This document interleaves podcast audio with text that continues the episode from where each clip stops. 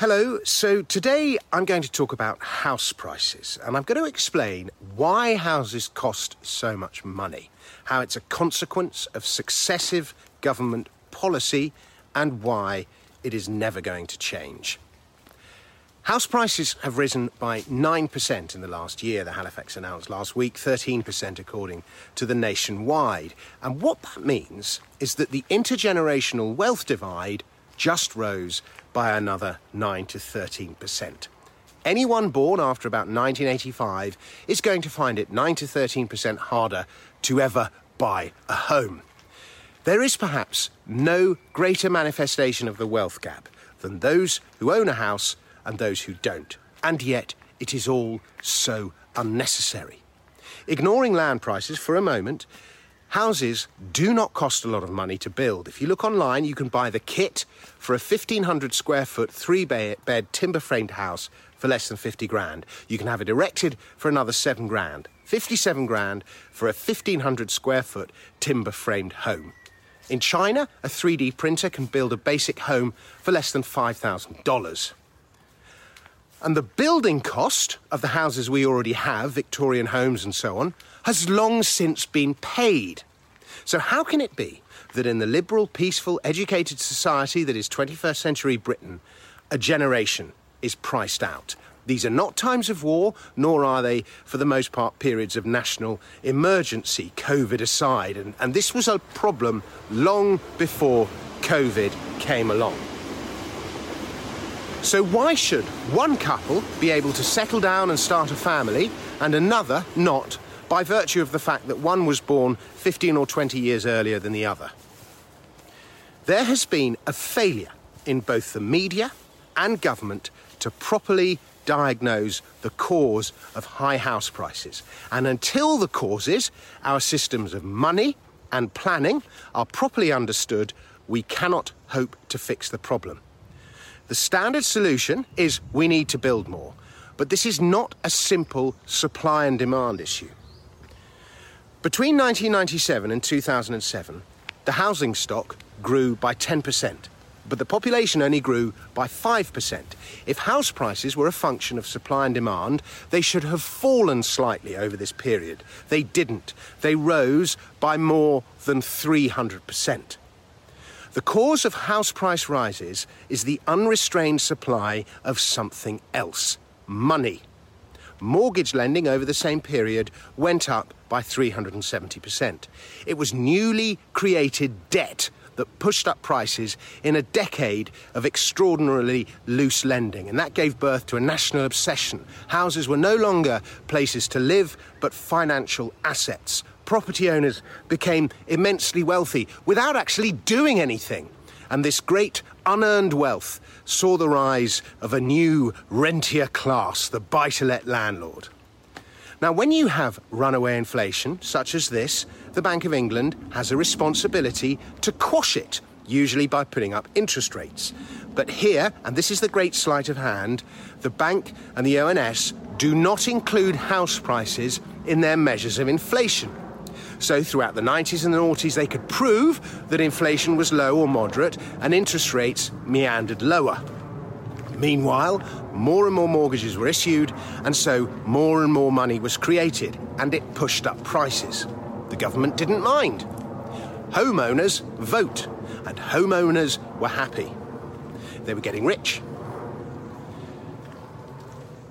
The fraud persists today.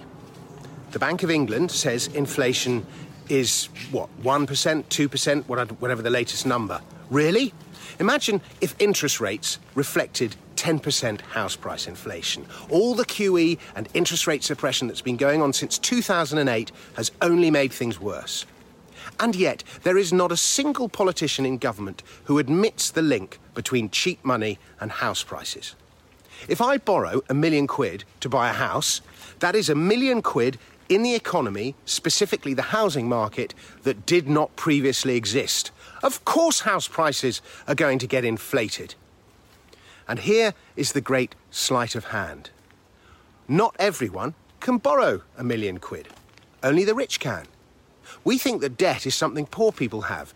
Cheap debt is a luxury of corporations, of the rich, and of governments. And it has created this unholy alliance between the three. And with it, an international culture of keeping debt costs low and asset prices high, whatever the consequences. No wonder society is so distorted. When you make money this cheap, you create bubbles. Combining a money system that requires ever expanding debt to function with a national policy of ignoring where that money goes is asking for trouble, and trouble is what we have. 2008 gave us the crisis we needed to address the problems inherent in our money system. How is money created? Who gains and who suffers by this system? But our leaders chose not to. Instead, interest rates were slashed, so mortgages and other debts became incredibly cheap to service. Great if you already had a mortgage. And we got the great obfuscation that is quantitative easing. Hundreds of billions of newly printed money flowed into the financial sector and on into the London property in which it mostly lives. Asset owners were bailed out, and the next generation was made to pay the price. Then we got help to buy, which is just another way to get new money into the market. And over the last couple of years, if banks have s- sorted out their balance sheets, you see lending getting looser and looser again. Planning laws are the second part of this problem. All this money is pouring into a market that is restricted in how it can expand. Now, if you look at a, a, shot of the UK on Google, Google, Google Maps, you'll see there is no shortage of land with nothing on it. Do you know how much land in the UK is, is actually built on? Just 1.1% of rural and urban land in, the UK, in England and Wales has domestic property on it.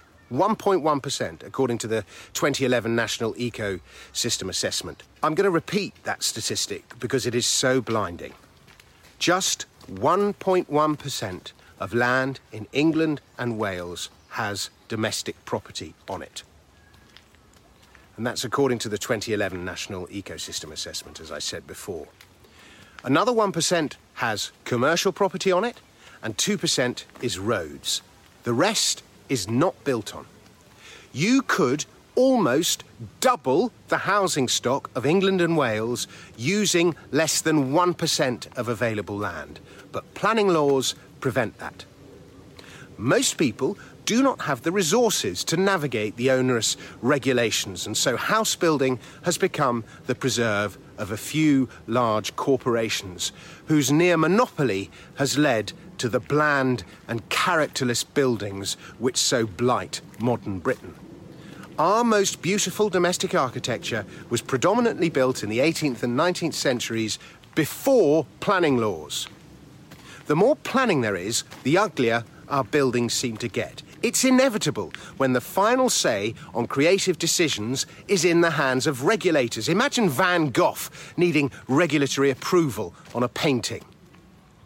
Let us simplify planning. Let us let self-build flourish and let the creative, not the corporations, do the building. I've always dreamed of building my own home, and I'm sure you have too. It needn't cost a lot a lot of money, except that it does. An acre of rural land worth 10 grand becomes an acre of land worth as much as a million pounds once it has planning permission. That is an expensive and needless cost of government. The 1947 Planning Act was founded on the laudable aim that all the land of the country is used in the best interests of the whole people. The opposite has happened. The Act reinforced the monopoly of the landowner, and we now have a situation where more than 70% of UK land is owned by just 6,000 or so landowners, the Crown, large institutions, and a few rich families.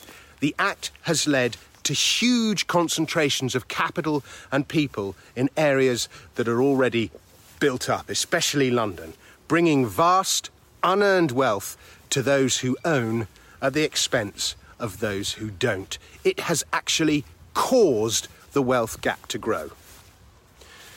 The solution to the housing crisis is lower prices. What politician will stand for that? They daren't let this market fall because too many people's wealth is dependent on the value of their home, and homeowners vote more than renters. It's not just the vested interest is- issue with so many MPs being buy to let landlords. The collapse of property prices between 1989 and 94 made the Tories unelectable for half a generation. No party wants such a fate. Indeed, if interest rates reflected 10% house price inflation, homes would become affordable pretty quickly. But then the whole financial house of cards would come crashing down too. And those responsible for that would become even more unelectable than the Tories were. So it will not happen. It will not be allowed to happen. They will keep on debasing money until money has no value. There were all sorts of noises a year or two ago about uh, planning reform, and, and it looked really good. But unfortunately, the NIMBYs got in the way and the whole thing got diluted until it became virtually pointless. However, this ends falling house prices or a generation even more excluded, and my bet is the latter, it is going to be painful. But the sooner we recognise the causes of high house prices, our systems of money and planning, the sooner the problem can be properly dealt with. In the meantime, if you're a youngster, what do you do? My advice is leave. Whether it's the housing market, education, or COVID policy, young people have been totally ripped off. Why would you work and pay into a system that has so shafted you? You could hang around and hope that things will change, but they won't. Get into crypto and get out. Thanks very much for watching. Please uh, subscribe to my channel, and I'll be back with another video very soon. In the meantime, cheerio.